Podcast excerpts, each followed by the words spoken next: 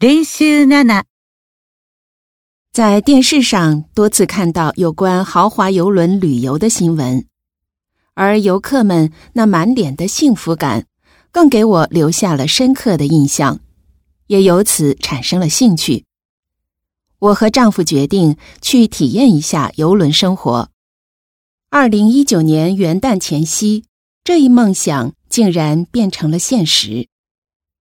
我们乘坐的是十六万吨级的游轮，长约三百三十多米，最大宽度约四十一米，甲板楼层为二十层，游客定员四千七百人，船员一千七百多人。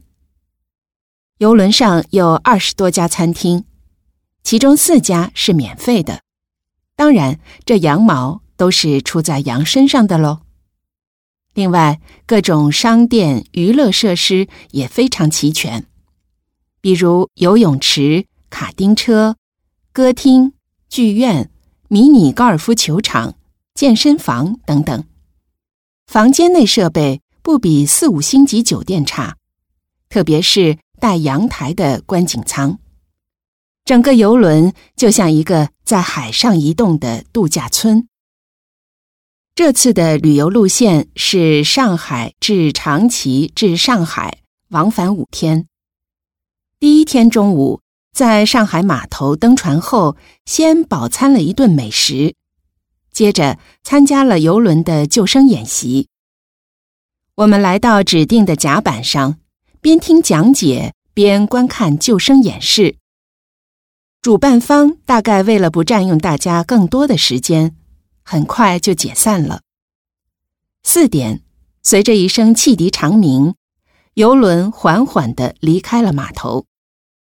我们抓紧时间拍了些照片。第二天是航海日，我们除了悠悠的在游步甲板上散步、吹海风、看海景，还尽情的享受了各种室内、室外的娱乐活动。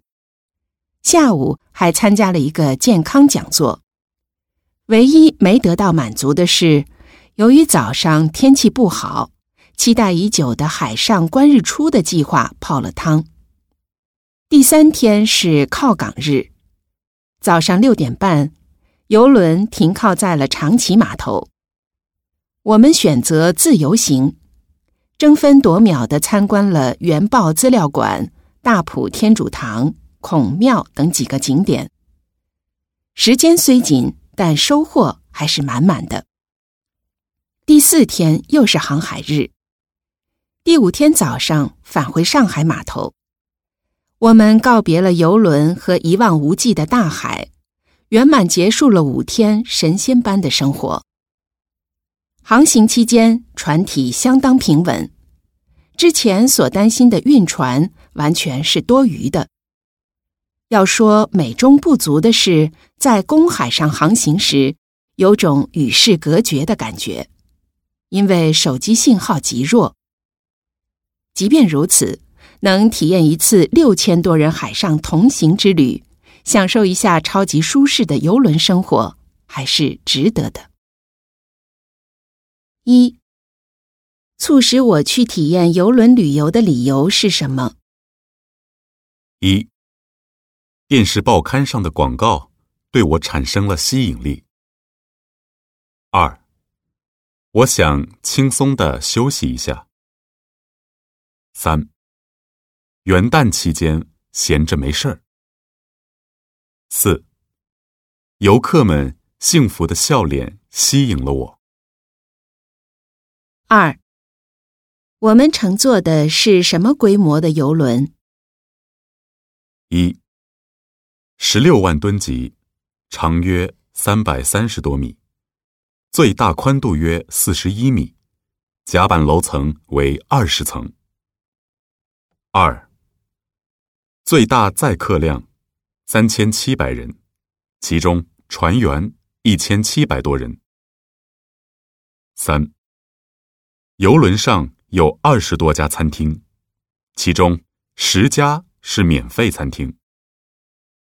四，游轮上有百货商店、棋牌室、歌厅、网球场等设施。三，在船上那几天，我们做了什么？一，第一天登船后，没吃饭就参加了游轮的救生演习。二，第一天傍晚五点，当游轮缓缓的离开码头时，我们急忙拍了一些照片。三，航海日，我们除了在油布甲板上散步、吹海风，还享受了各种娱乐活动。四，航海日，我们除了看美术展以外，还参加了好几个讲座。四，靠港日那天，我们去了什么地方？一，我们选择了自由行，争分夺秒的参观了水族馆等几个景点。二，原爆资料馆、大埔天主堂、孔庙等等。三，大埔天主堂、哥拉巴园等等。